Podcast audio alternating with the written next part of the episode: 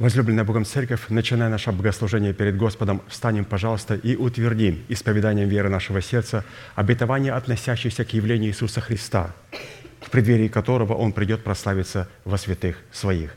Да воцарится воскресение Христова в наших телах. Аминь. Пожалуйста, будем петь псалом.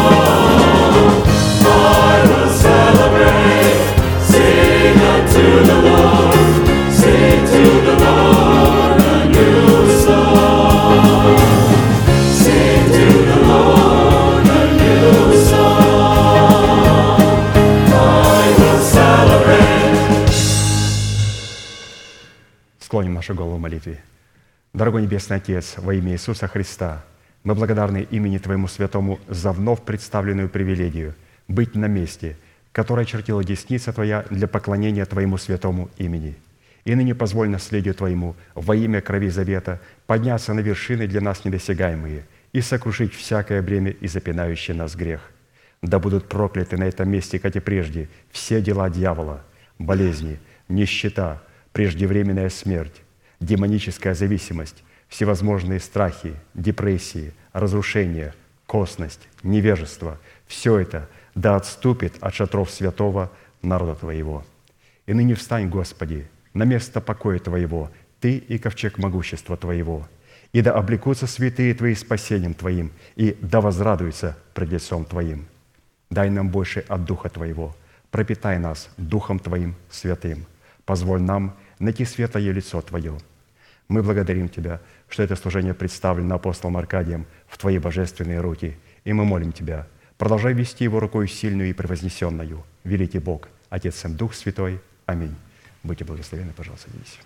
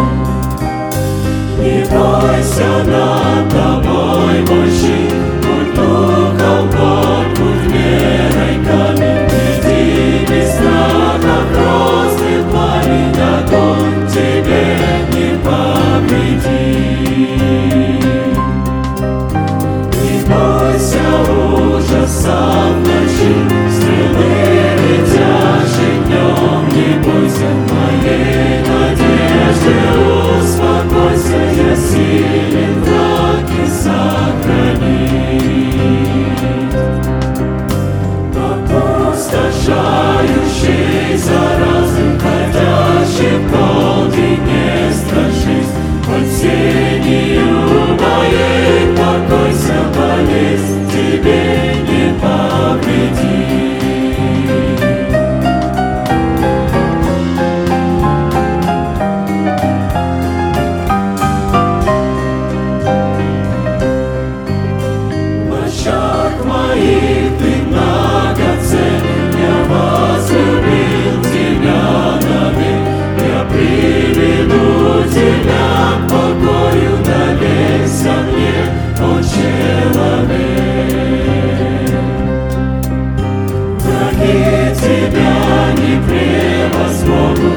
Тебя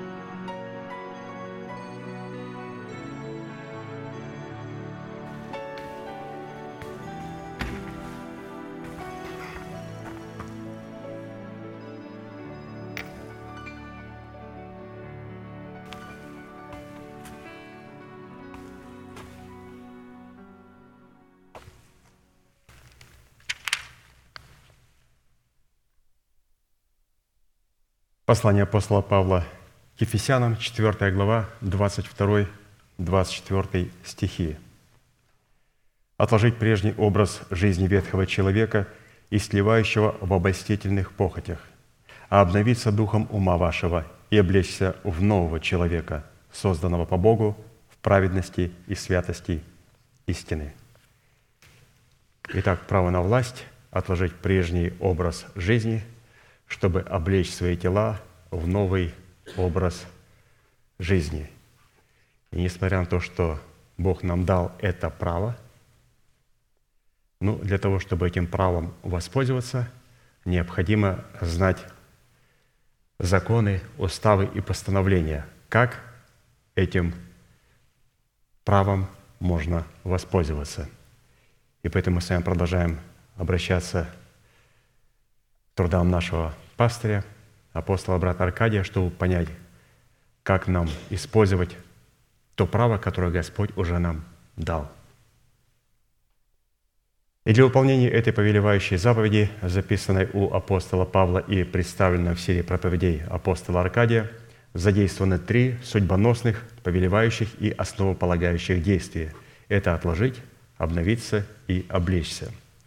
От выполнения этих трех требований будет зависеть совершение нашего спасения, которое дано нам в формате семени, чтобы обрести его в собственность в формате плода правды. До тех пор, пока наше спасение в формате семени, оно не является нашей собственностью. Это говорит о том, что оно может очень легко быть потерянным. Но когда наше спасение становится в формате плода, оно становится нашей собственностью. И это говорит о том, что такое спасение уже трудно потерять.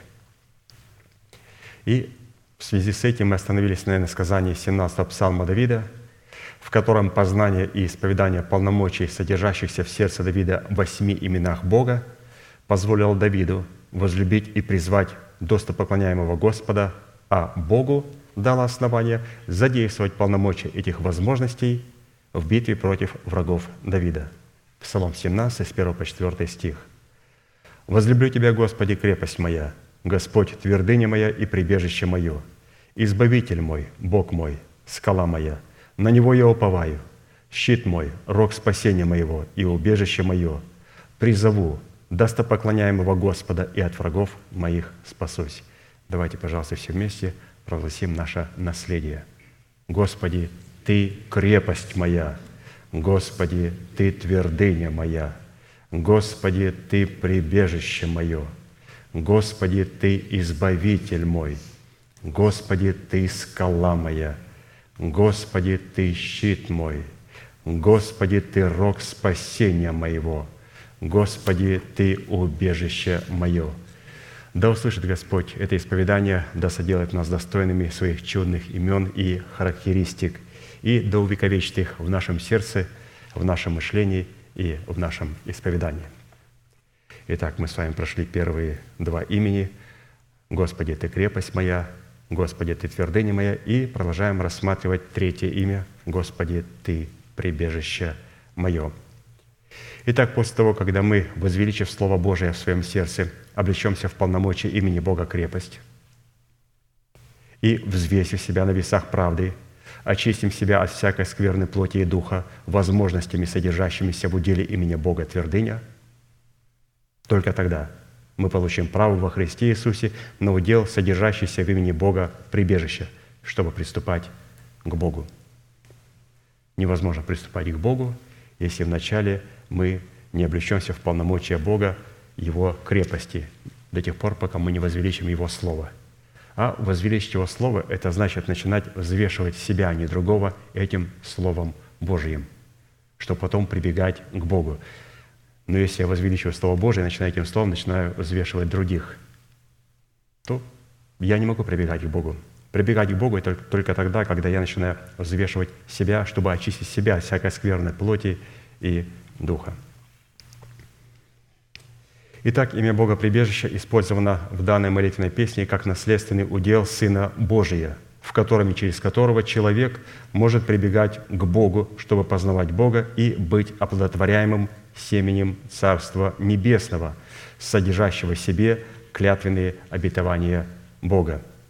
На иврите имя Бога прибежище определяется в Писании как обитель Бога, жилище Бога, святилище Бога, неприступный свет, в котором пребывает Бог, место, на котором человек познает Бога, возможность оплодотворяться семенем Царства Небесного. Это атмосфера успеха и радости, и также надежда, Бога и упование Бога. Это все говорит о том, что Бог является нашим прибежищем.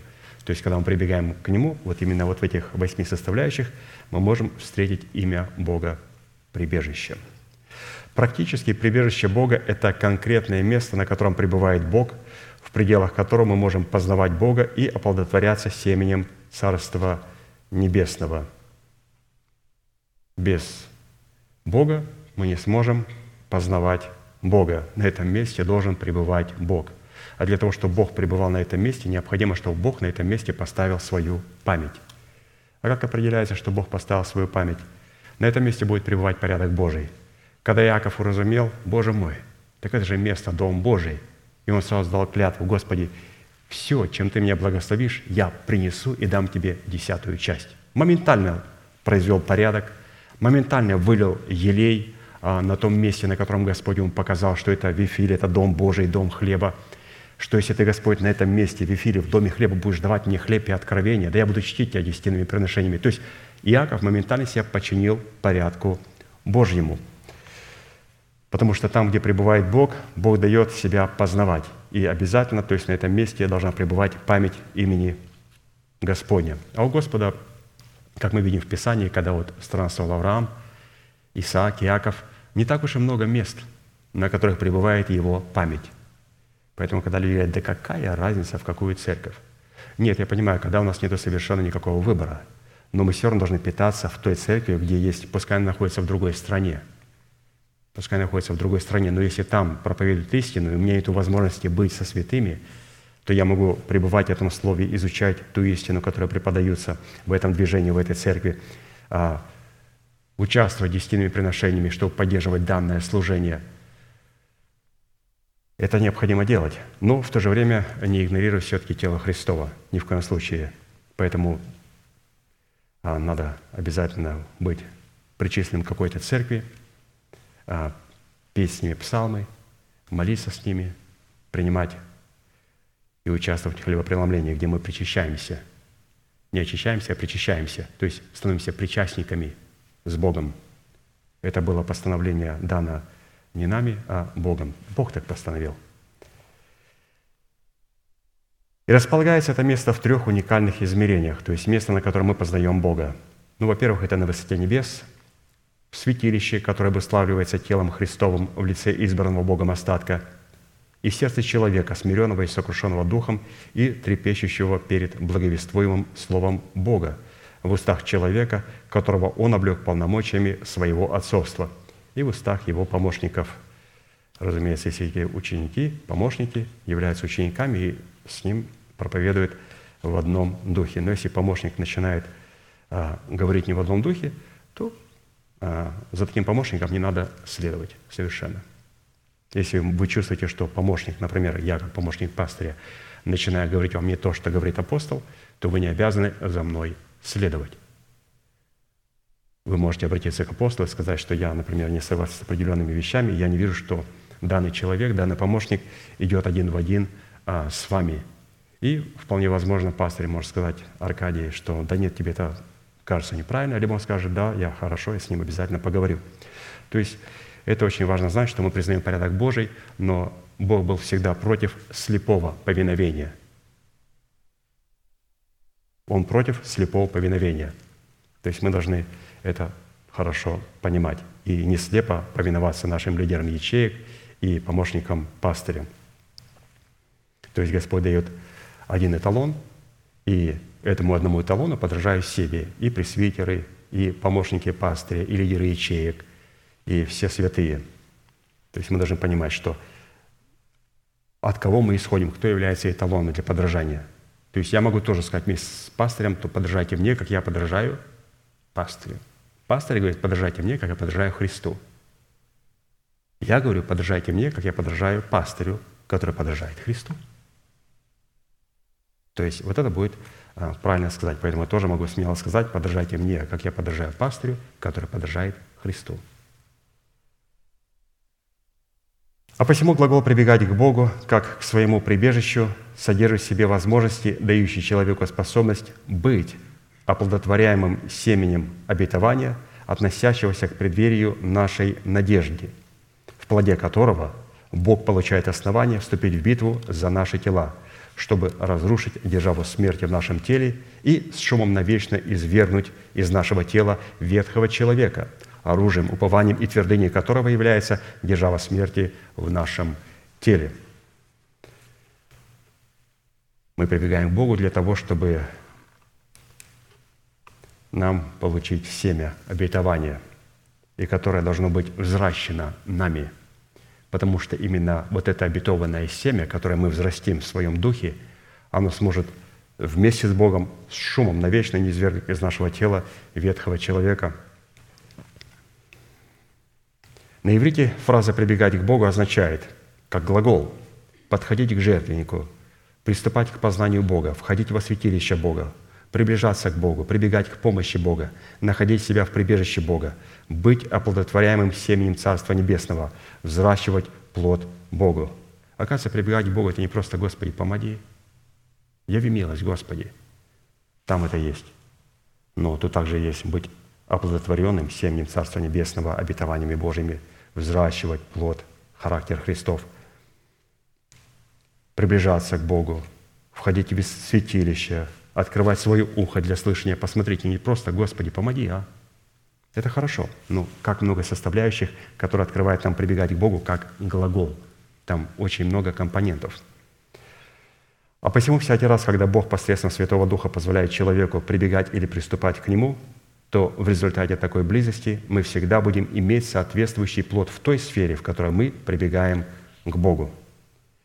При этом, как и в предыдущих именах Бога, следует отметить, что присутствие прибежища Божьего в одной из сфер нашей жизни никоим образом не может являться автоматической гарантией для присутствия данного имени в другой сфере – так как, исходя из констатации Писания, для присутствия прибежища Бога каждая отдельная сфера нашей жизни должна быть приведена в должное состояние, в котором бы сила Бога могла воспроизводить в этой сфере плод прибежища в предмете нашего спасения.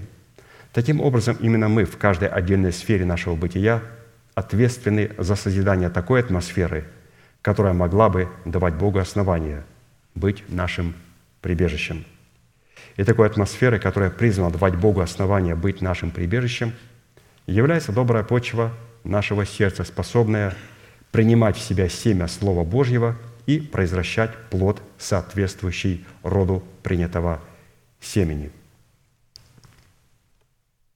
Добрая почва нашего сердца, которая способна принимать Слово Божие, это и есть самая лучшая атмосфера, в которой Господь хочет с нами общаться – потому что он будет в общении. Это не просто, ну, посидим, может, чаек попьем. Он чайки не пьет. Он приходит как супруг не для того, чтобы чаек попить. Он приходит для того, чтобы дать нам обетование, которое мы примем, родим, взрастим, и чтобы это обетование могло нечто сделать в нас. Поэтому необходима добрая почва нашего сердца. Я прибегаю к Богу, это говорит о том, что у Бога всегда есть Слово. У Него всегда есть вот семечко, которое Он посадит в нас, и она будет расти. Всегда. Поэтому, приходя к Богу святым, мы должны понимать, что вот становлюсь, коротенько помолимся, помолимся перед молитвой, дорогой Небесный Отец, благодарю Тебя за эту пищу. Мы должны понимать, что, что мы делаем? Мы прибегаем к Богу. И даже в такой коротенькой молитве наше сердце должно быть готовое для того, чтобы принимать в себя Слово Божие. То есть должно быть доброй почвой, а не просто автоматическим произношением каких-либо молитв. То есть постоянно находиться в состоянии, в атмосфере ученика. И для этой цели нам, как в изучении предыдущих имен Бога, призванных являться уделом нашего спасения, необходимо будет рассмотреть ряд таких вопросов. Во-первых, какими характеристиками и критериями определяется наш наследственный удел в имени Бога прибежища – Второе, какое назначение в реализации нашего спасения призван выполнять наш наследственный удел в имени Бога прибежища. Третье, какую цену необходимо заплатить, чтобы дать Богу возможность быть нашим прибежищем. И четвертое, по каким результатам следует определять, что Бог действительно является нашим прибежищем в реализации нашего призвания. Ну вот мы остановились с вами на вопросе четвертом. И еще раз прочитаем его – по каким результатам следует определять, что Бог является нашим прибежищем в реализации нашего призвания, состоящего в установлении нашего тела искуплением Христовым, чтобы соделать нас носителями небесного тела. И мы с вами рассмотрели шесть результатов и остановились на седьмом результате. И седьмой результат, признак, что наше сердце является прибежищем для Бога и что мы находимся в прибежище Бога, будет являться наша способность принять Христа в свое сердце и также наша способность поместить себя во Христе. То есть Христос в нас, мы во Христе. Это признак того, что мы имеем отношение с Господом прибежищем. И мы с вами остановились на рассматривании признаков, как принять Христа в свое сердце, то есть Христос в нас, то есть мы становимся прибежищем для Бога. Для того, чтобы Христос стал нашим прибежищем, наше сердце должно сначала быть прибежищем для Христа.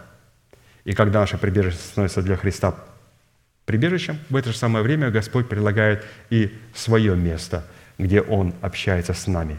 Мы открыли Ему свое сердце а, на Его стук, который для нас представлен в виде голоса человека, которого Он послал в наше сердце, который стучится к нам через благовествуемое Слово Божьего. Мы открываем это дверь свою, принимаем Его, а, начинаем вечерить со Христом или же с этим откровением, с этим Словом, которое мы слышали от этого человека – и Господь в книге Откровения говорит, что тот человек, который открыл дверь, и с кем я буду вечерить, и кто будет со мной, вот эти откровения размышлять, думать, благодарить, молиться. То есть вечерить – это размышлять над Словом Божьим. Мы приходим на вечерию, а, на ячейку, это вечерия. Когда я один сижу, например, и готовлюсь, и смотрю, я начинаю что делать? Вечерить со Словом Божьим, начинаю а, работать со Словом Божьим. То есть это происходит. И Господь говорит, что побеждающему дам сесть со мной на престоле, как и я победил и сел с отцом, сел на престоле Отца моего, с Отцом моим на престоле Его. То есть Христос сел на престоле Отца, и Он говорит, что мы вместе с Ним будем посажены на престоле Отца. То есть здесь нам предлагается сегодня великая награда находиться на престоле с Отцом. Кто мог подумать? Кто мог подумать, что когда-то некоторые из нас, некоторые из нас, не все, не все – так, чтобы не обнадеживать лишний раз. А то мы руки опустим. Некоторые из нас будут сидеть с отцом на престоле. Вы представляете? На престоле с тем, перед которым серафимы и херувимы поклоняются. И он будет сидеть на этом престоле сыном своим, и в сыне своем он будет иметь церковь, жену невесту Агнца. Такая интересная нас ожидает некоторых из нас будущность. Другие, разумеется, будут стоять и поклоняться перед этим престолом. Но нам предложено сесть на престоле побеждающему, дам сесть со мною на престоле, как и я победил и сел с отцом моим на престоле его».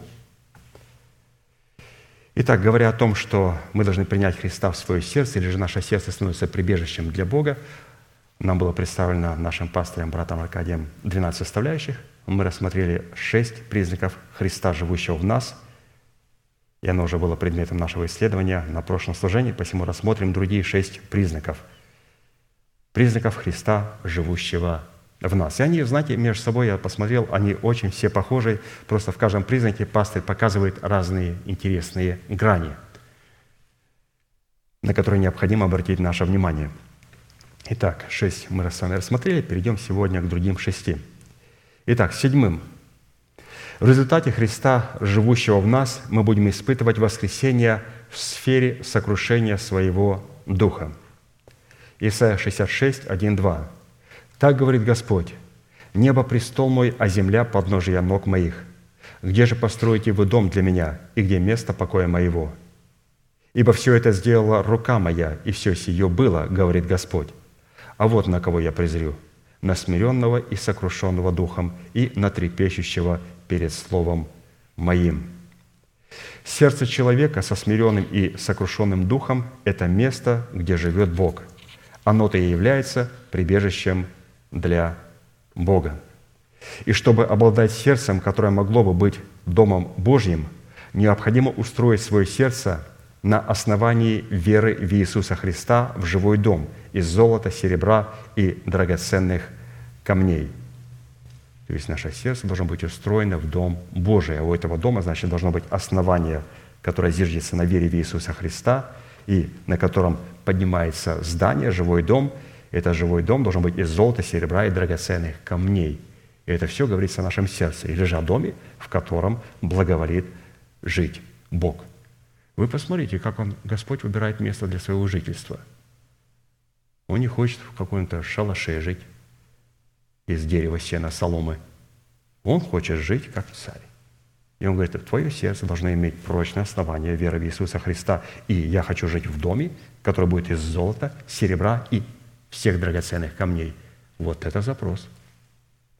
Давайте прочитаем 1 Коринфянам 3 глава с 11 по 15 стих. «Ибо никто не может положить другого основания, кроме положенного, которое есть Иисус Христос. Строит ли кто на этом основании из золота, серебра, драгоценных камней, дерева, сена, соломы – каждого дела обнаружится. Ибо день покажет, потому что в огне открывается и огонь испытывает дело каждого, каково оно есть. У кого дело, которое он строил, устоит, тот получит награду.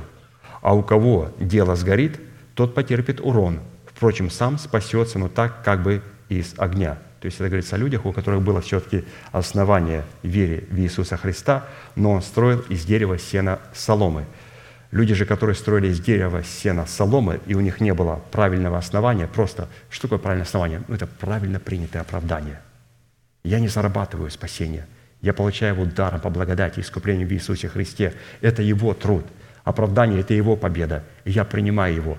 И если я делаю что-то святое, молюсь, или же там пощусь, служу в церкви, помогаю, служу Богу, живу святой жизнью, это не для того, чтобы заработать на спасение. Это показать Господу, Господи, я Твое дитя – потому что ты родил, и я сродни тебе. Это нормально для меня делать нормальные вещи, здоровые вещи. Но я не зарабатываю на спасение. Поэтому необходимо иметь вот это основание, и, разумеется, не только основание, а строить из драгоценных камней.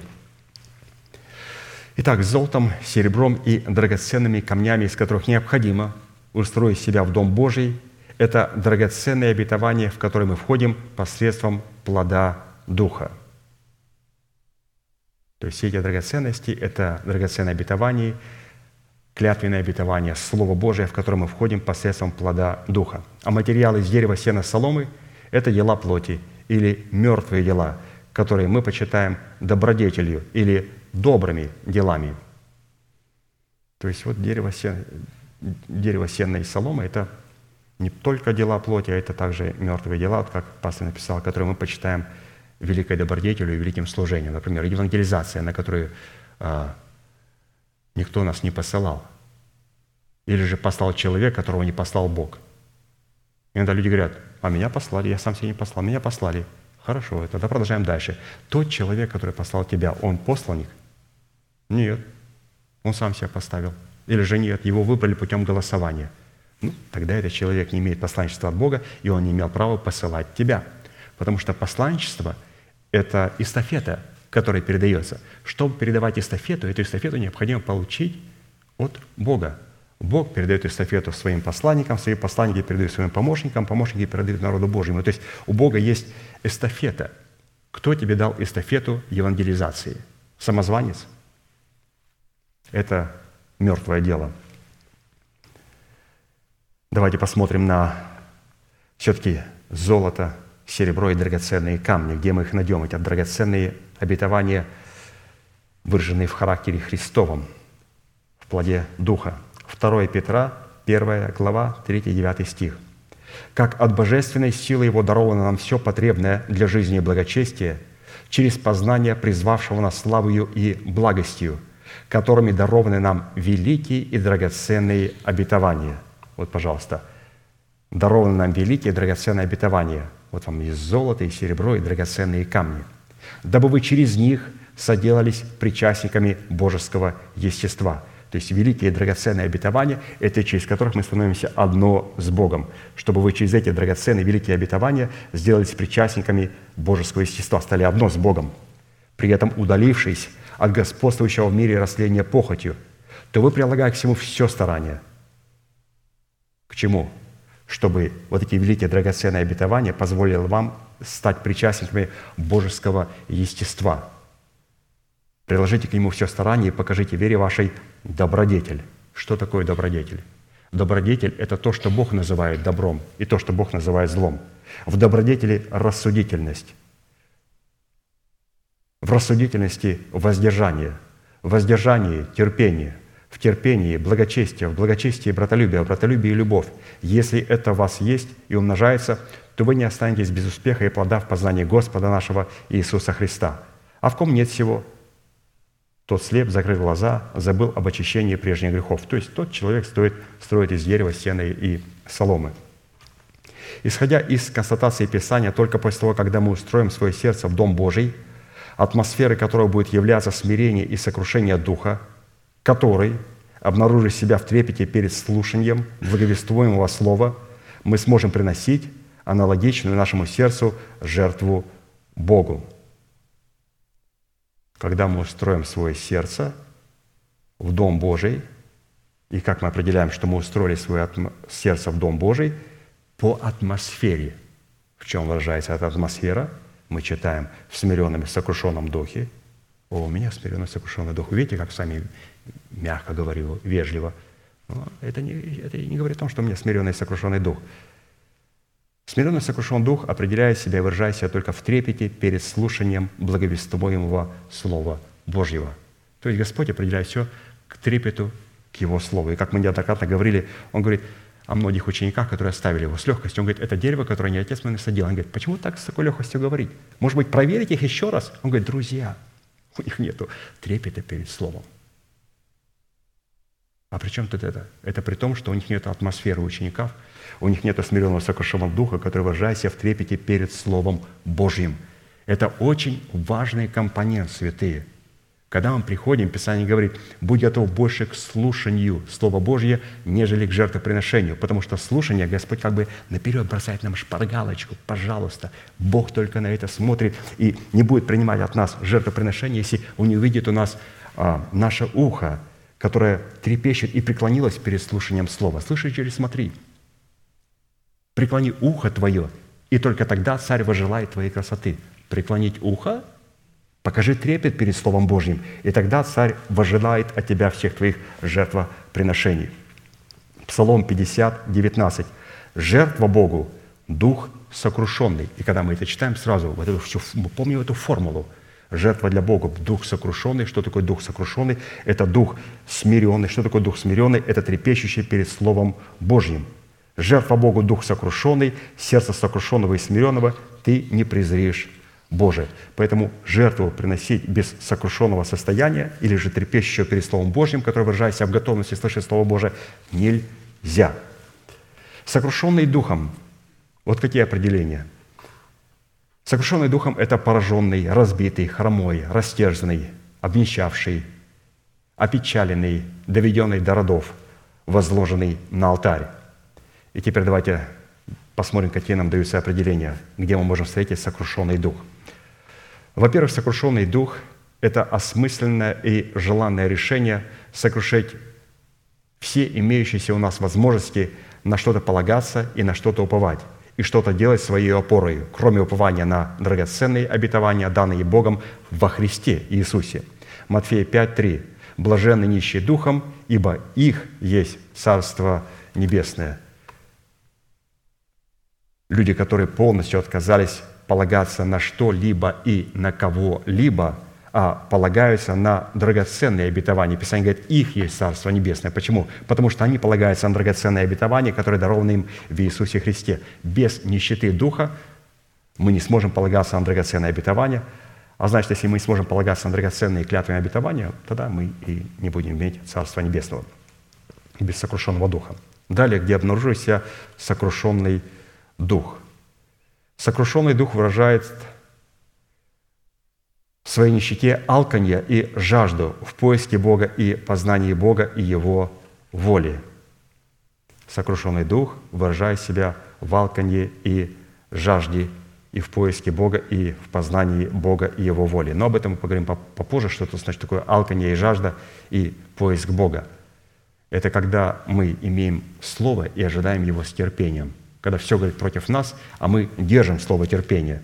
И Писание говорит, вот это вот есть человек, который алчит и жаждет правды в поиске Бога. Но об этом чуть попозже. Но, по крайней мере, мы знаем, что сокрушенный дух выражает себя в нищете, а нищета выражает себя в балкане и жажды в поиске Бога и познании Бога и Его воли. Далее, сокрушенный дух влечет за собой хромоту души, которая не может более уповать на свои разумные возможности и смиряет себя перед разумными возможностями сокрушенного духа. Посмотрите. Оказывается, не только сокрушенный дух. Оказывается, сокрушенный дух определяется по сокрушенности нашей души – Такого не может быть, что у меня сокрушенный дух, но не сокрушенная душа, или сокрушенная душа, но не сокрушенный дух. Они сокрушаются вместе. Давайте посмотрим на примере Якова. Сокрушена ли у нас душа? Бытие 32, 24, 31. «И остался Яков один». То есть это вот подготовка к сокрушению. «И боролся некто с ним до появления зари. И увидев, что они одолевают его, то есть не может побороть его, не может сокрушить его, коснулся состава бедра его и повредил состав бедра у Иакова, когда он боролся с ним. И сказал, «Отпусти меня, ибо взошла заря». Иаков сказал, «Не отпущу тебя, пока не благословишь меня, пока не дашь мне драгоценные обетования, через которых я смогу быть причастником Божьим». Обратите внимание – он просил благословения. Какого благословения? Драгоценных обетований. Зачем Иакову драгоценные обетования? Потому что он знал, что он есть Бог, который с ним а, вместе борется, достигает целей. Бог Авраама, Исаака и Иакова. И что он должен принять эти драгоценные обетования и передать нам, язычникам. И чтобы принять эти драгоценные обетования, не только сокрушен должен быть дух, но и душа человека. И Господь сокрушил его.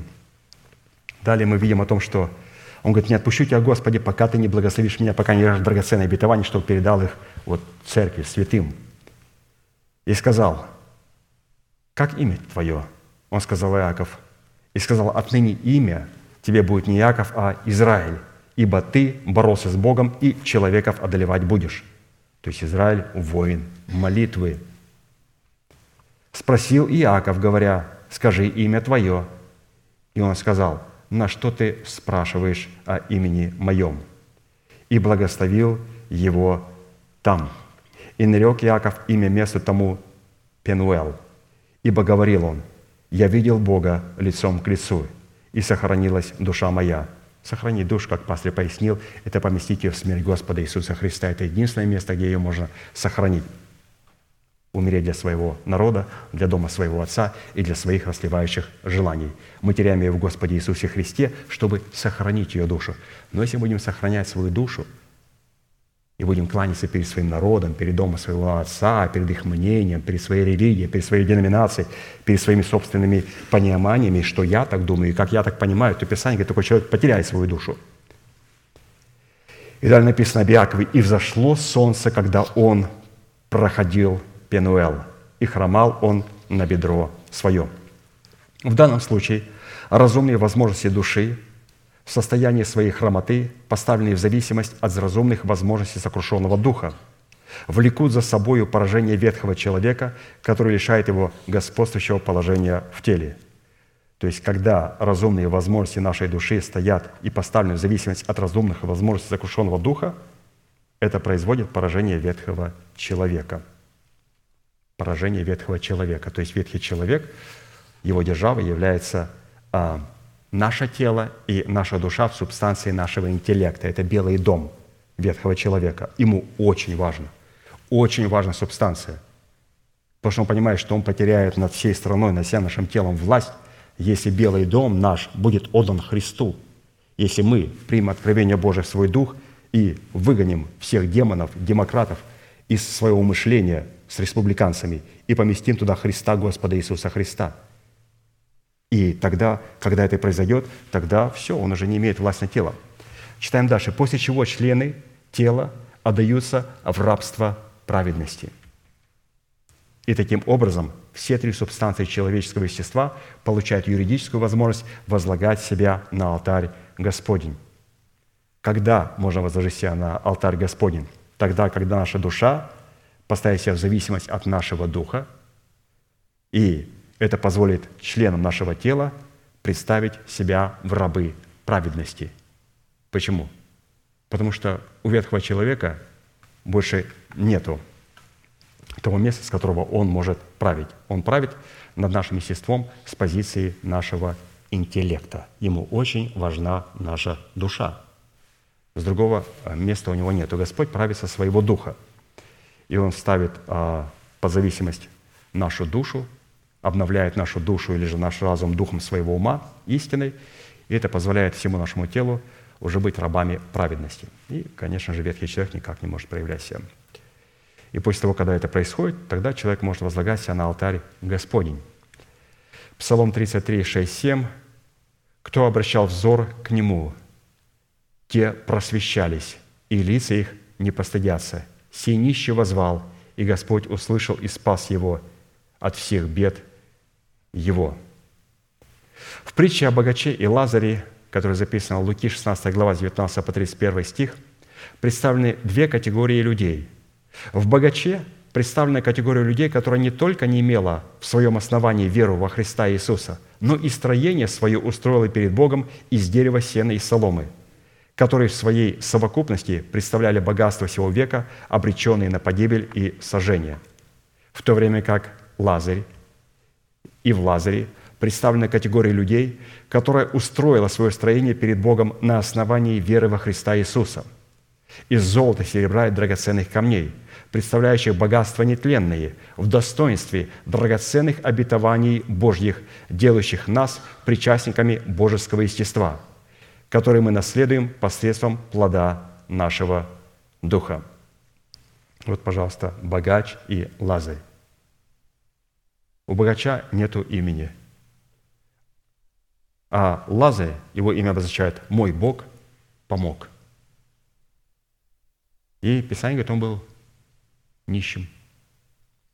Вот у богатого человека, то есть это не был богатый человек, он был богат а, своим религиозным опытом. Он полагался на свою деноминацию, полагался на свои победы, полагался на свою евангелизацию, полагался на свою добродетель. Он был богат всем этим – ну вот, с большим шумом сошел в преисподнюю. Лазарь, он был богат Богом.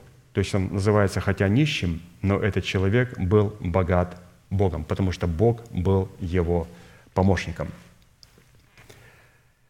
Это прообраз. То есть мы сейчас говорим, святые, о том, каким образом мы сможем устроить себя в Дом Божий, в Дом Божий. То есть у нас должно быть правильное основание, и мы должны правильно а, построить строение из драгоценных камней, а не из дерева, сена, соломы, которые сгорят. Поэтому человек, когда строит свое строение и полагается только на физическое, то строение такого, как у этого богача, оно полностью пропадет, было полностью уничтожено. Также в книге Исфирь эти две категории в своем устроении в храм Господень представлены в царице Астень и в царе Артарксерксе. Есфирь, 1 глава, 2-9 стих. В то время как царь Артарксеркс сел на царском престол свой, что в Сузах, то есть слово Сузах – это лилия, в городе престольном в третий год своего царствования, он сделал пир для народа своего, находившегося в престольном городе Сузах, от большого до малого, пир семидневный на садовом дворе дома царского. Пир семидневный на садовом дворе дома царского, то есть в саду, где приносят плод. Питье шло чинно – никто не принуждал, потому что царь дал такое приказание всем управляющим в доме его, чтобы делали по воле каждого, потому что воля человека в это время идет в одно с волей Божьей. Это надо прийти к этому состоянию. И царица Астинь сделала также пир для женщин, но только уже в царском доме царя Артарксеркса. Не в садовом дворе, то есть не в саду, а в каменных стенах. Давайте посмотрим на некоторые составляющие в данном описании, очень интересные.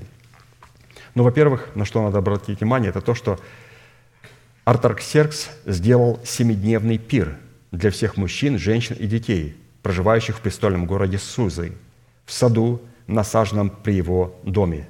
Сад – это место, где можно приносить плод, чтобы наследовать драгоценное обетование из золота, серебра и драгоценных камней, из которых можно устроять себя в храм Бога – во-вторых, на что следует обратить внимание, царица Стинь, используя свою помазующую власть и дары Святого Духа, представленные в напитках и яствах царя Артарксеркса, по примеру царя, также сделала пир, но только для одних женщин во дворце царя, где отсутствовала добрая почва, то есть не было этого сада, могущая взрастить плод духа, чтобы наследовать драгоценные обетования, из которых следовало устроять свое тело в Дом Божий. Третье, на что необходимо было обратить внимание – дары Святого Духа и помазающая власть вне доброй почвы сердца никоим образом не могли служить драгоценным материалом для устроения самого себя в Дом Божий. То есть дары Святого Духа и помазающая власть – это не то, из чего мы устрояемся в Дом Божий. Четвертое. Сад царя Артарксеркса, как образ доброй почвы сердца, указывает, что данный человек является воином молитвы – в то время как дом царя – это указание на отсутствие доброй почвы сердца, которая не является домом молитвы. А посему следует никогда не увлекаться помазанием, несмотря на то, что помазание исходит от Бога. Но оно не дано для того, чтобы им увлекаться.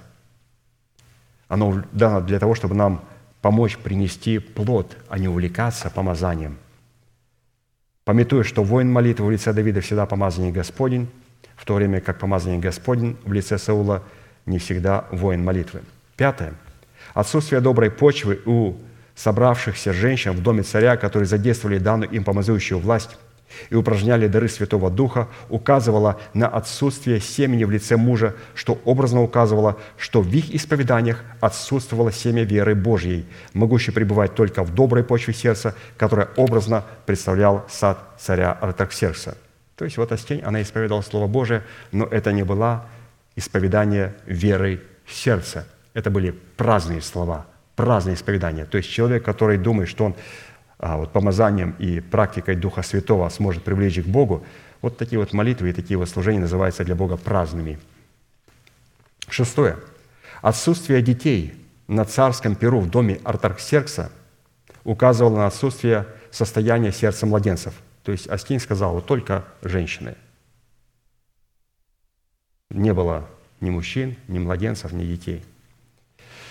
Если мы уповаем на помазание, то есть теперь пастырь дает нам заключение, и упражнение даров Святого Духа, наше сердце не может обладать состоянием сердца младенцев. В таком случае наши исповедания не могут являться семенем веры Божьей, способной в достоинстве драгоценных обетований быть причастниками божеского естества, чтобы наследовать спасение – а следовательно, в нашем сердце не может быть места для Христа, и оно не может являться прибежищем для Бога. Мы знаем о том, что царица Исфирь, которая была взята за место Остень, она тоже сделала пир и позвала царя на пир. Но она сделала свой пир, ее пир находился при около сада. То есть это было место помещения для пира при саде. И вы помните, когда она пригласила его на пир, царя Артаксеса, она сказала, возьми с собой Иамана. И когда он пришел к ней на пир, и когда она в очередной раз обратилась к царю и сказала к царю о милости, чтобы он защитил ее от смерти и ее народ, потому что она обречена на смерть. Писание говорит, царь встал и сказал, да кто это такой – что обрек тебя, мою жену, на смерть с твоим народом. Он говорит, а это злобный Аман. Писание говорит, он встал и вышел в сад. Вышел в сад. Поднимись, ветер с севера, принесись с юга, повей на сад, и польются ароматы. То есть прежде чем выносить приговор ветхому человеку, царь Артарксеркс должен пойти в сад Спира. Астень не предложила ему выйти в сад. Царица Исфирь предложила ему – когда она попросила защиту, этот монарх очень не спешил судами. Он встал и пошел в сад проверить наличие плода духа в сердце человека. И когда он вернулся из сада, то тогда он произнес суд на Аманом, и его вывели, и его казнили. Пусть придет возлюбленный мой в сад мой и вкушает сладкие плоды. Вот это сделала Исфирь, но мы видим о том, что Астень этого не могла сделать. Почему? Потому что царица Астень, она сработала с драгоценными обетованиями, Соработать с драгоценными обетованиями – это не задействовать помазание и дары Святого Духа. Соработать с драгоценными обетованиями – это сделать пир. И вот из всего, что мы с вами прослушали, нам надо сделать выбор. Мы царица Астинь или же царица Есфирь. Царица Астинь сделала пир с женщинами в царском доме, там не было сада, там не было плода, там было только помазание, шло, шло винопитие, там они пили, и были только женщины. То есть там не было исповедания веры сердца, не было слова, не было семени. А царица Астинь сделала пир для всех. И у нее был сад, на который поднялись ветер северный и южный.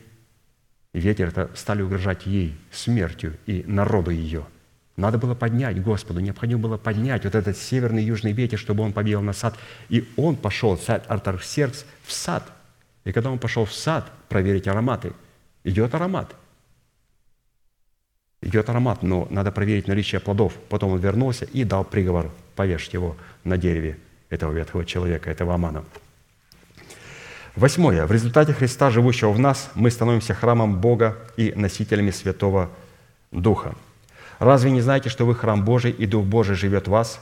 Если кто разорит храм Божий, того покарает Бог, ибо храм Божий свят, и этот храм вы». Вот, пожалуйста, восьмая составляющая. То есть у нас их 12, мы перешли к восьмой составляющей, по которой мы определяем, что Христос является а, вот, тем, кто живет в нас. Мы становимся храмом Божьим и носителями Святого Духа. Мы храм Божий – при этом следует не забывать, что Дух Святой может жить только в таком человеке, который оставил младенчество и перестал увлекаться всяким ветром учения, путем того, что крестом Господа Иисуса отделил себя от своего народа, от дома своего Отца и от расливающих вожделений своей душе. И таким образом получил способность вводиться Святым Духом или зависеть от Его откровений. Римлянам 8, 14, 17 Ибо все, водимые Духом Божьим, суть сыны Божьи. Потому что вы не приняли духа рабства, чтобы опять жить в страхе, но приняли духа усыновления, которым называем Ава Очи. Сей самый Дух свидетельствует Духу нашему, что мы дети Божьи. А если дети, то и наследники. Наследники Божьи, сонаследники же Христу, если только с Ним страдаем, чтобы с Ним и прославиться». Если человек полагает, что крещение Святым Духом со знамением иных языков дает ему способность водиться Святым Духом, то он глубоко заблуждается. Это хорошо видно из слов апостола Павла, 1 Коринфянам 13.1. «Если я говорю языками человеческими и ангельскими, а любви не имею, то я имею звенящее или кимвал звучащий. Чтобы наше тело стало храмом Святого Духа и соделалось прибежищем для Христа, необходимо через наставление вере – устроить себя в дом духовный и в священство святое. 1 Петра 2, 1, 5. «Итак, отложив всякую злобу и всякое коварство, и лицемерие, и зависть, и всякое засловие, как новорожденные младенцы, возлюбите чистое словесное молоко, дабы от него возрасти вам во спасение, ибо вы вкусили, что благ Господь, приступая к Нему, камню живому, человеками отверженному, но Богом избранному, драгоценному – и сами, как живые камни, устрояйте из себя дом духовный, священство святое, чтобы приносить духовные жертвы, благоприятные Богу и Иисусом Христом. А посему голословно утверждать, что мы являемся храмом Святого Духа, означает исповедовать праздные слова, за которые придется дать отчет перед Богом. То есть нам необходимо вот стать вот этим домом духовным и священством святым. Мы не можем упражнять себя в молитве до тех пор, пока мы не создадим атмосферу молитвенную. Мы не сможем являться священством святым священниками, если мы не устроим из себя дом духовный, храм Божий, скинию Божию. Поэтому Господь начинается с того, что Он хочет в нас создать и из нас создать скинию Божию – храм Божий. Только потом мы сможем священно действовать. Вначале был создан храм, или же скиния. Она была помазана. А потом уже облекли священников в одежды и помазали их на священство. Поэтому Господь берет очень много времени, Он никуда не торопится. Никуда не торопится. Для того, чтобы сделать нас своей скинией, своим храмом. И это берет много лет. Почему? Потому что суть-то не в том, что это трудно сделать, а суть в том, что человек не понимает, а каким образом Бог будет из меня устроять дом духовный. Как Он из меня будет делать храм, как Он из меня будет делать свою скинию, куда бы Он мог приходить, прибегать, и куда бы я мог приходить к Нему. Как вот являться этим домом духовным и священством святым. Вначале мы устраиваемся в дом духовный, как мы говорили и читали в трудах апостола Аркадия, что дом духовный Бог начинает устраивать тогда, когда Он начинает работу со святая святых. Ему необходимо поместить в ковчег во святая святых, то есть в нашем сердце. И это совесть, очищенная от мертвых тел. В чем она выражает себя, это святая святых? Она выражает, что в ней есть ковчег. В чем определяется ковчег? Как мы слышали, читали, там должны быть три сакральные вещи, которые говорят о том, что у нас есть ковчег. Сам ковчег говорит о том, что мы верим в того, кого послал Бог. Если вас спросят, у тебя есть ковчег, в чем выражается ковчег? Вы все сказали, что нам делать, чтобы творить дела Божии? Он говорит, вот дело Божие, чтобы вы веровали в того, кого Он послал. Чтобы мы что делали? Чтобы вы веровали в того, кого Он послал. Когда мы верим в того, кого Он послал, у нас появляется в сердце ковчег. Мы становимся учеником. Человек, ученик, это в сердце которого есть ковчег, это человек, который верит в того человека, которого послал Бог в его жизнь. Как определить, что я верю в того, в кого послал Бог?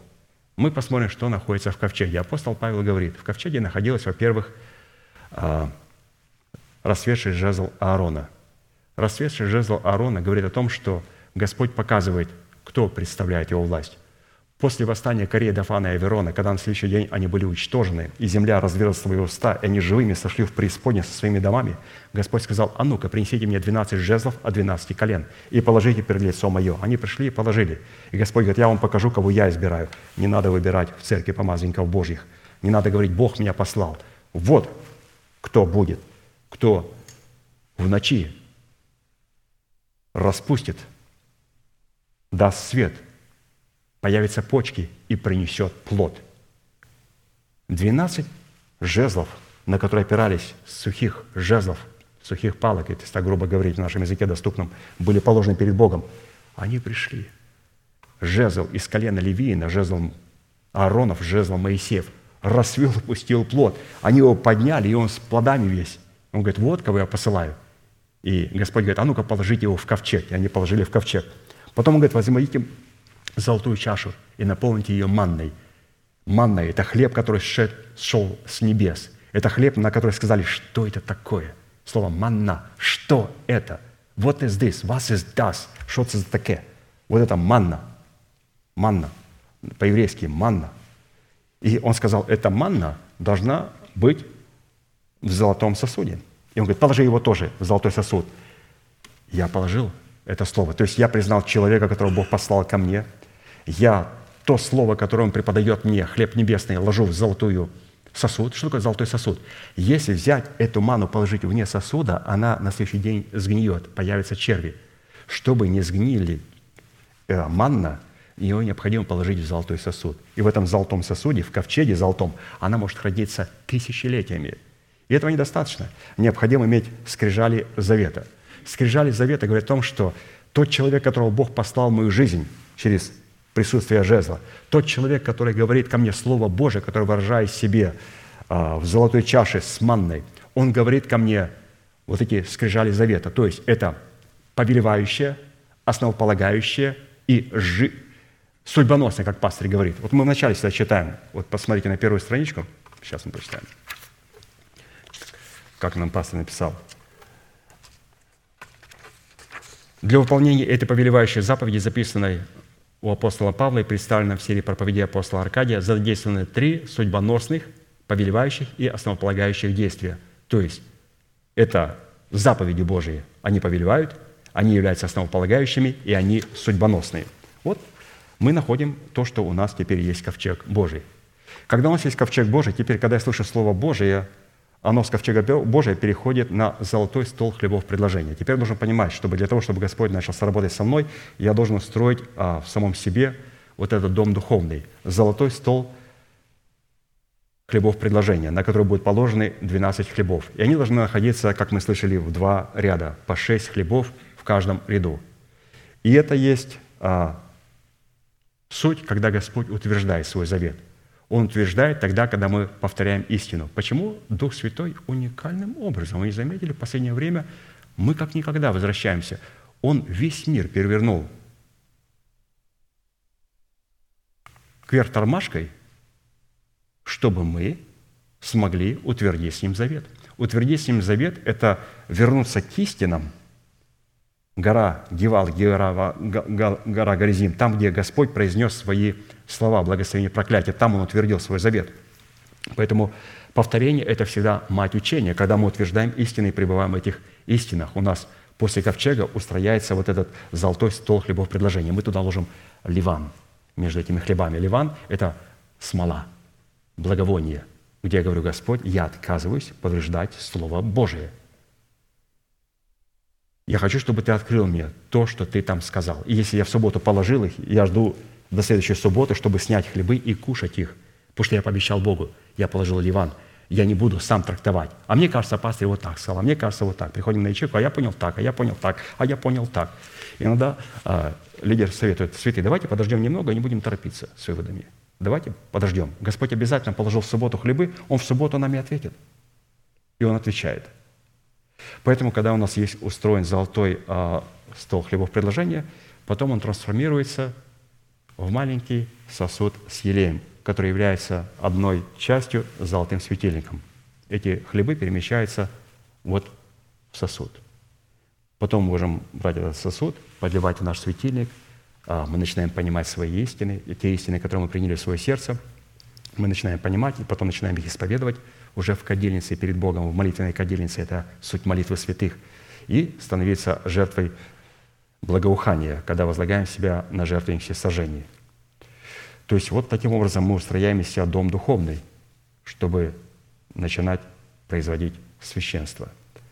Это был восьмой результат. Девятый. В результате Христа, живущего в нас, мы будем преображены в сущность Христа. Галатам 4, 19.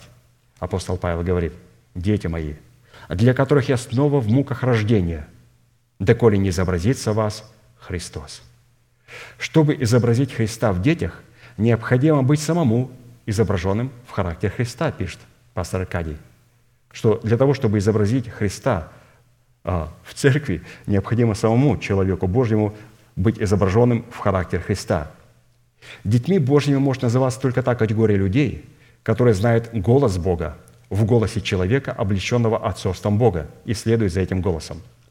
А посему только категория людей в достоинстве учеников способна поставить себя в зависимость от благовествуемого слова, могущего формировать и преображать их в характер, в характер Христа.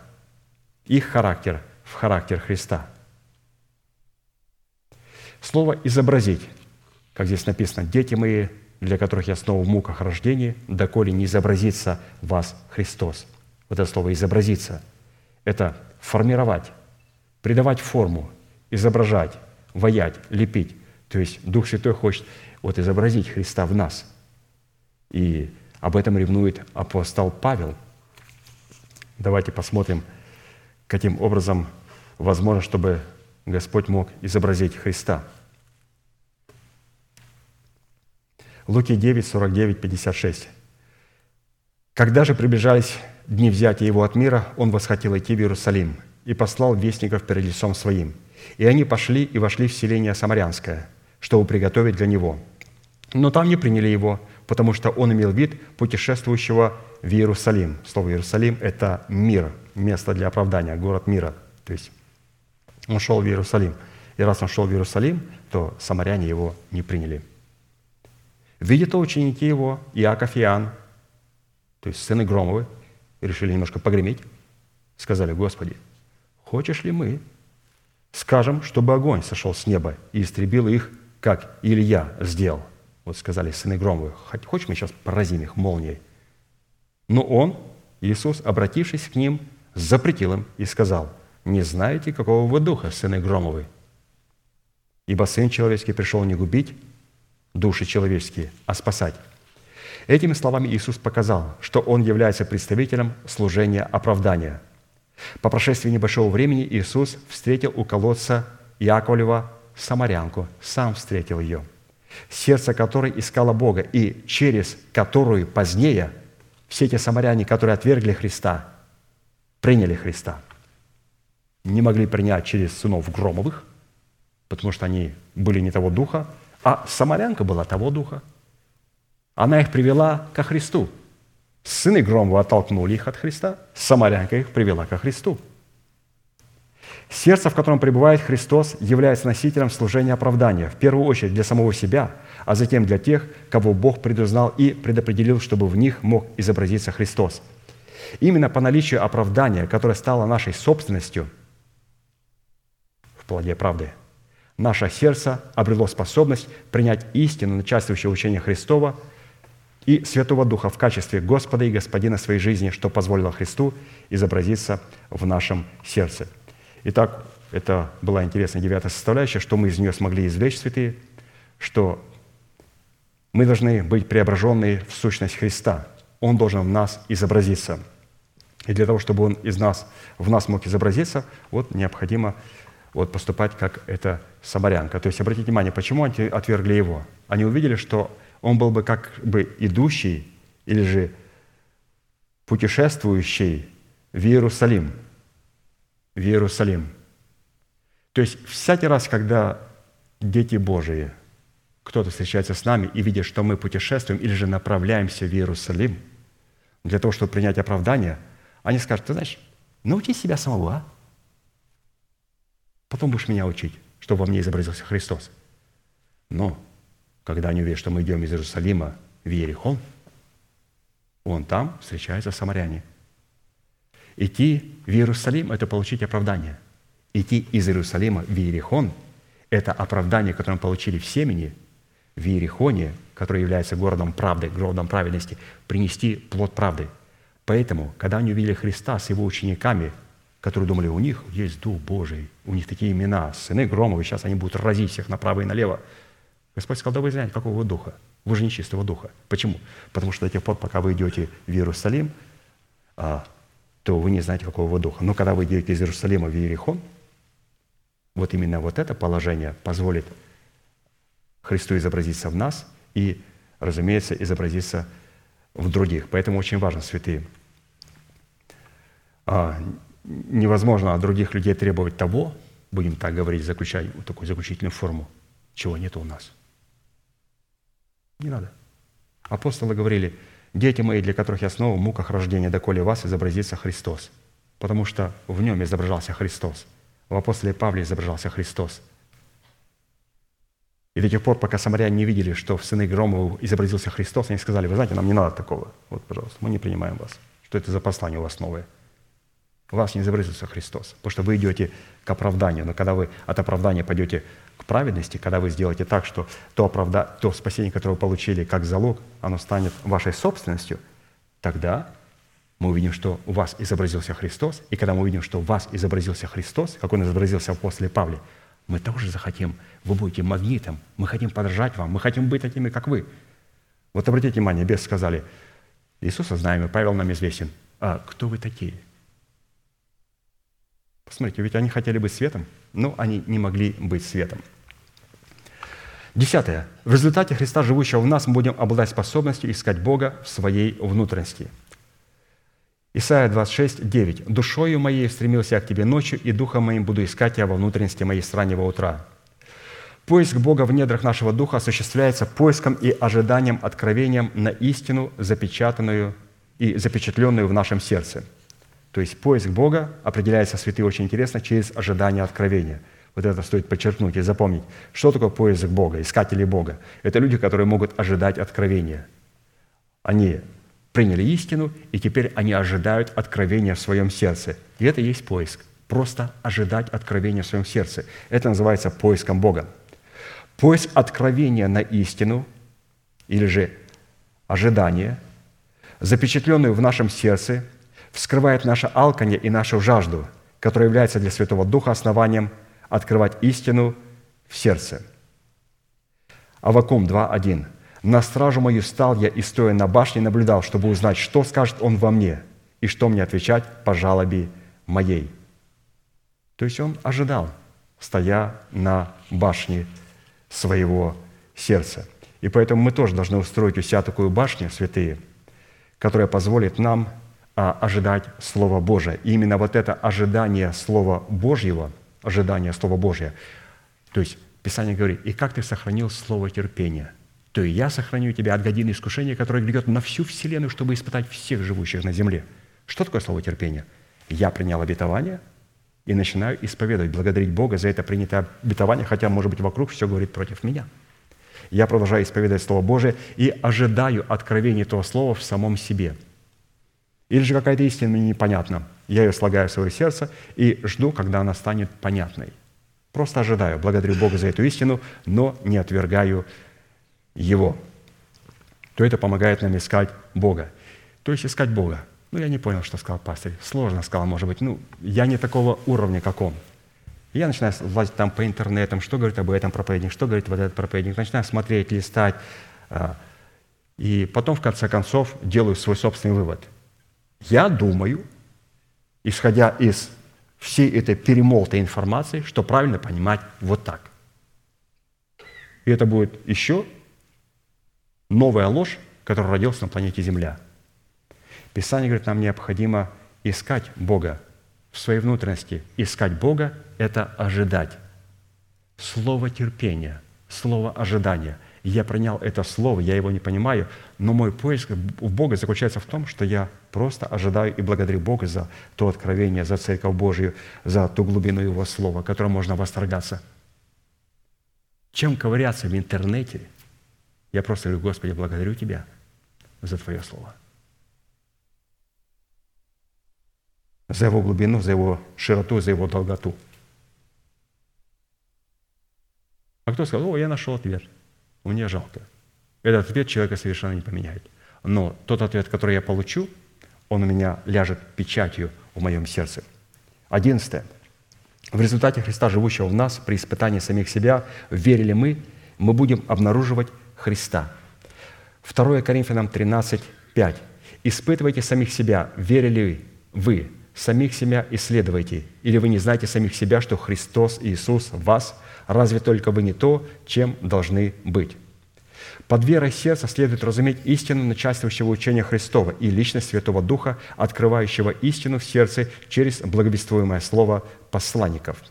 Причина, по которой многие люди противятся откровению Святого Духа в словах посланников Бога, состоит в том, что почва их сердец не была приготовлена к запечатлению истины начальствующего учения Христова, а посему Святого Духа и не было основания открывать в их сердце истину, которой там нет. Такие люди не обладают и не могут обладать способностью исследовать самих себя, верили они, вере, которой нету в их сердце. Но зато обладают уникальной способностью при этом, способностью обольстителя судить всех, кроме себя, приписывать свои пороки тем, кого они судят, а достоинство тех, кого они судят, приписывать себе. Итак, если наше сердце не противится благовествуемому слову, открывающему истину в сердце, то при испытании самих себя верили мы, мы будем обнаруживать себя во Христе и в себе будем обнаруживать Христа.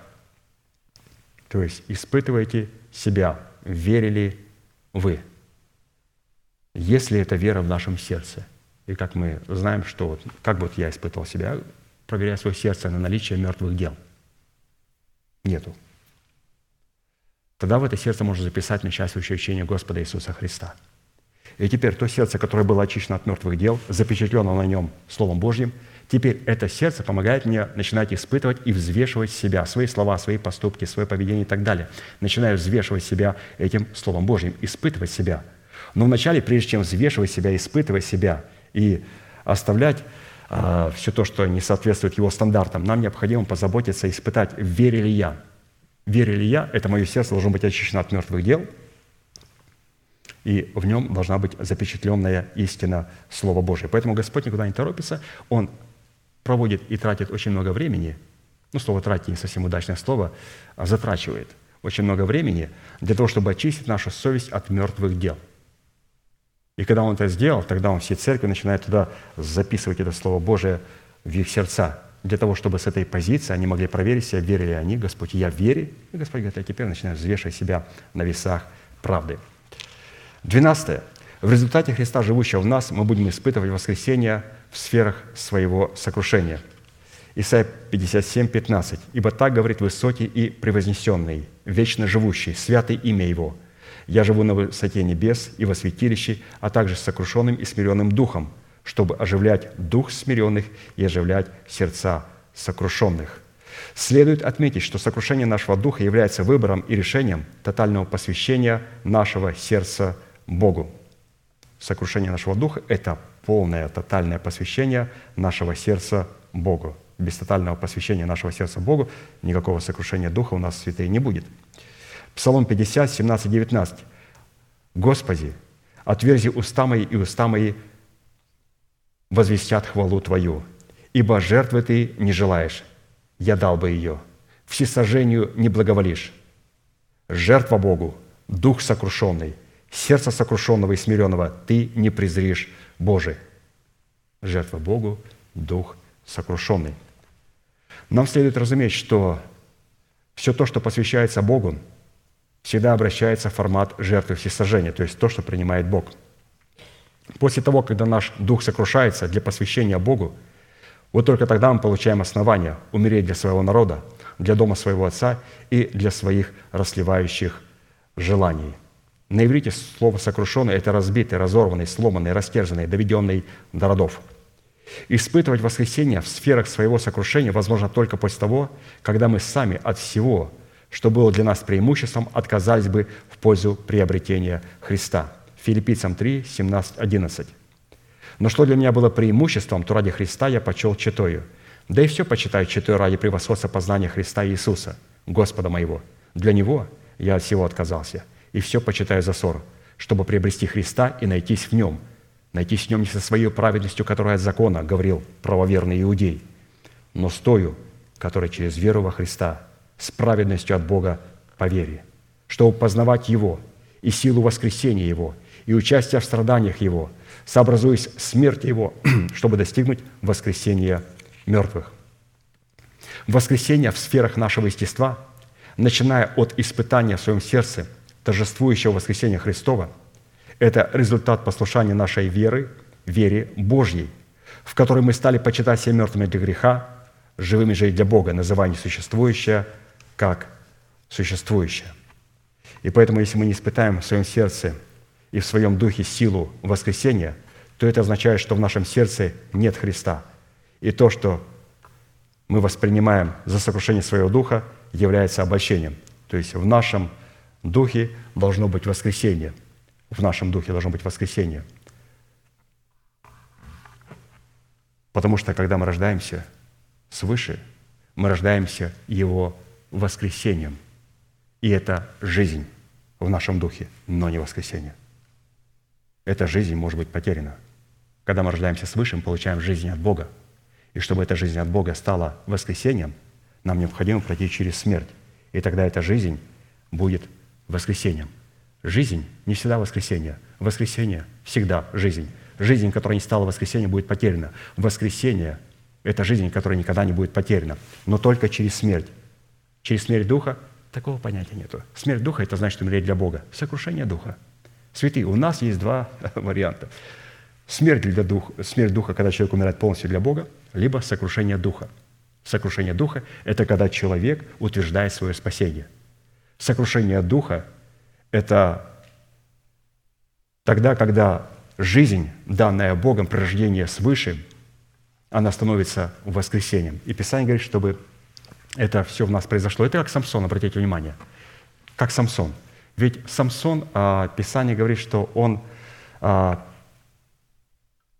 при своей смерти уничтожил намного больше филистимлян, чем при своей жизни. То есть мы можем воевать всю жизнь, но мы должны понимать одну вещь, что до тех пор, пока не будет сокрушен наш дух, мы полностью не избавимся от нашего характера. Мы полностью не отделаемся от своего а, генетики. Мы будем привязаны к нашему народу. Мы будем просиживать на социальных нетворках, когда уже наша голова покрыта сединой. Будем иметь дружками тех, которые давно должны были еще при водном крещении быть погребенными в преисподнюю, будут нашими друзьями. А сколько у тебя друзей, сколько у тебя? У меня вообще друзья, вот только вы, друзья в церкви. Я никогда не был ни на одном социальном нетворке, при этом я себя не поднимаю и не осуждаю никого. Я просто хочу сказать, что необходимо все-таки пережить сокрушение духа. Почему не возвращается обратно в свою блевотину? Почему не в дружках появляются неверующие одноклассники? Почему? Потому что дух не прошел через сокрушение. Потому что жизнь, которая была принята, она не стала воскресением. И эта жизнь будет потеряна. И если только он, как головня из огня, спасется, может быть, ну, вряд ли.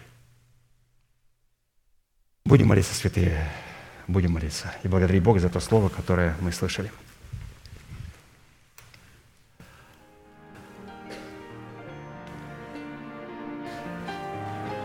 Дорогой Небесный Отец, во имя Иисуса Христа, мы благодарим Тебя за великую привилегию находиться на месте, которое очертила десница Твоя для поклонения Твоему святому имени.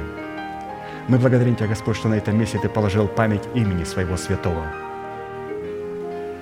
И Ты сказал, Господь, что врата ада не одолеют Твоей церкви. Мы благодарим Тебя, Господь, что Ты сегодня позволил нам еще раз утвердить в своем сердце и в исповедании своих уст, что никто не может положить другого основания, кроме положенного, которое есть Иисус Христос. И мы, Господь, имеем это основание. Иисус Христос – это оправдание, которое мы получили даром по благодати искуплением в Иисусе Христе. И позволь нам, Господь, сегодня через слышание Твоего Слова и через работу с Твоим Словом начинать строить из золота, серебра и драгоценных камней – и позволь нам отвергнуть дерево, стену и солому, которые будут уничтожены в день, Господь, в который Ты придешь испытывать живущих на земле. Позволь нам, Господь, когда Ты будешь испытывать огнем, Ты будешь испытывать огнем каждого человека, строение каждого человека, чтобы оно в этом огне стало еще больше сиять.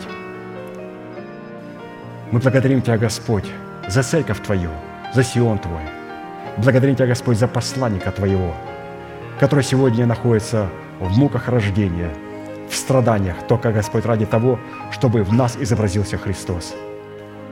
И, Господь, мы принимаем это посланничество, потому что, Господь, тот человек, которого Ты послал в нашу жизнь, он не путешествует в Иерусалим. Он из Иерусалима идет в Иерихон для того, чтобы утвердить праведность. И мы, Господь, видим эту праведность в этом святом человеке. И мы благодарим Тебя, Господь, что можем подражать и смотреть на Него, как Он подражает Христу. И, Господь, это есть лучшая евангелизация. Позволь, Господь, чтобы Христос изобразился в нас, и чтобы нам быть светом и солью для этого мира, чтобы быть благословением друг для друга, но чтобы не отталкивать себя друг от друга, но чтобы, Господь, нам быть одно. Мы благодарим Тебя, Господь, что мы являемся Твоим домом, что мы устроены в дом духовный, в священство святое – и что сегодня можем приносить, Господь, Тебе жертвы, которые будут приниматься Тобою. Благодарим Тебя, что Ты устроил наше сердце и очистил его от всяких мертвых дел. Благодарим Тебя за ту истину, которая сегодня находится в нашем сердце, которую Ты сегодня, Господь, упорядочил. Истина, Господь, через которую Ты сегодня утверждаешь завет для церкви Твоей. Ты не можешь утвердить своего завета для церкви своей – без могущественного Слова Божьего и могущественного Духа Святого, который открывает значимость Твоего Слова. Ты можешь утвердить, Господь, нас в Твоем завете только через Свое Слово и через Твой Дух Святой. Мы благодарим Тебя, Господь, что эти два верных свидетеля, которые предстоят перед Богом всей земли, сегодня обильно пребывают на этом месте. Мы благодарим Тебя, Господь, за то откровение, Господь, которое мы сегодня вспоминали. Ты позволил нам, Господь, сегодня снять его золотого стола хлебов предложения.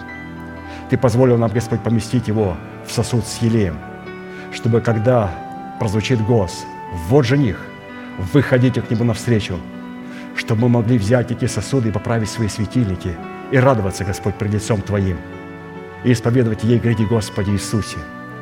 Благодарим Тебя, Господь, за надежду явления Господа Иисуса Христа, и что в преддверии этой надежды Ты обещал, Господь, что ты придешь прославиться в день онный во святых своих. Перед тем, как ты откроешься в славе своей, ты сказал, ты придешь и прославишься во святых своих. Ты уже, Господь, прославился в нашем духе. Наш дух, который Ты перевел из состояния жизни в состояние вечного воскресения, в состояние вечной жизни. Мы благодарим Тебя, Господь, что вечная жизнь, она находится только в воскресении. И смерть, и ад, и вторая смерть, и вскоре, Господь, для некоторых из нас и первая смерть не будет над нами иметь никакой власти. Благодарим Тебя, Господь, что смерть поглощена жизнью и воскресением. Твое воскресение, Господь, которое пребывает сегодня в нашем сокрушенном духе, да распространится на нашу смертную душу и да распространится наше тленное тело. Это обетование, Господь, драгоценное, сможет распространиться только сокрушенного духа – потому что Ты дал только сокрушенному духу воскресение и жизнь и драгоценное обетование, которое сегодня Господь находится на небесах и в сердце святых, и которые будут открыты через веру соблюдаемых к спасению. Мы благодарим Тебя, Господь, за эти нетленные, драгоценные обетования, в которых мы сегодня пребываем, в которых мы сегодня провозглашаем – они, Господь, являются нашим утешением. Они с нами говорят, и мы благодарим Тебя, Господь, за это слово. Мы благодарим Тебя, Господь, за человека, через которого Ты нам говоришь, за нашего пастыря, брата Аркадия. Мы молимся, Господь, за него. Мы не торопим Тебя, Господь, мы только молим Тебя о том, чтобы Твоя милость благопоспешила к нашей скорой встрече, для того, чтобы Он нам мог дать, преподать дарование духовное в Твоем Слове. А сегодня, Господь, мы будем продолжать утверждать свой завет в тех истинах, которые стали достоянием нашего сердца. Будем радоваться, Господь, этим истинам. Будем благодарить Тебя и благодарим Тебя, Господь, за эти истины. Благодарим Тебя за атмосферу Царства Небесного, которое пребывает в нашем сердце. Благодарим Тебя за царству, царствующую атмосферу Духа Святого на этом месте – ты поднял, Господь, Твое знамя, знамя любви на этом месте. Ты избавил, Господь, нас от толерантной любви. Ты избавил нас от лукавства. Ты очистил церковь свою, Господь, от лукавых людей. И мы благодарим Тебя, Господь. Это было болезненно. Равно как и болезненно, Господь, когда Ты отделял нас от врагов внутри нас и уничтожал врагов в лице ветхого человека внутри нас. Мы благодарим Тебя, Господь, что сегодня наше тело не является больше державой ветхого человека, потому что в нашем мышлении Ты поставил свой престол. Тот престол, который Ты поставил в сокрушенном духе, в котором пребывает воскресение Христова, сегодня Ты поставил его также в нашей душе, обновленной, которая прошла через смерть Господа Иисуса Христа. Ты поставил свой престол, и мы молим Тебя, Господь, чтобы Ты распространил власть могущественного воскресения на наше тело и на все тело Христова. Да воцарится, Господь, воскресение Христова в нашем теле. Да воцарится воскресение Христова в теле Христовом. Благодарим Тебя, что Ты сделал нас причастниками Божеского естества, причастниками этого драгоценного обетования. Поклоняемся перед Тобою – наш великий Бог, Отец и Дух Святой. Аминь. Отче наш, сущий на небесах, да святится имя Твое, да придет царствие Твое, да будет воля Твоя и на земле, как и на небе. Хлеб наш насущный, подавай нам на каждый день, и прости нам долги наши, как и мы прощаем должникам нашим. И не веди нас в искушение, но избавь нас от лукавого, ибо Твое есть царство и сила и слава во веки. Аминь.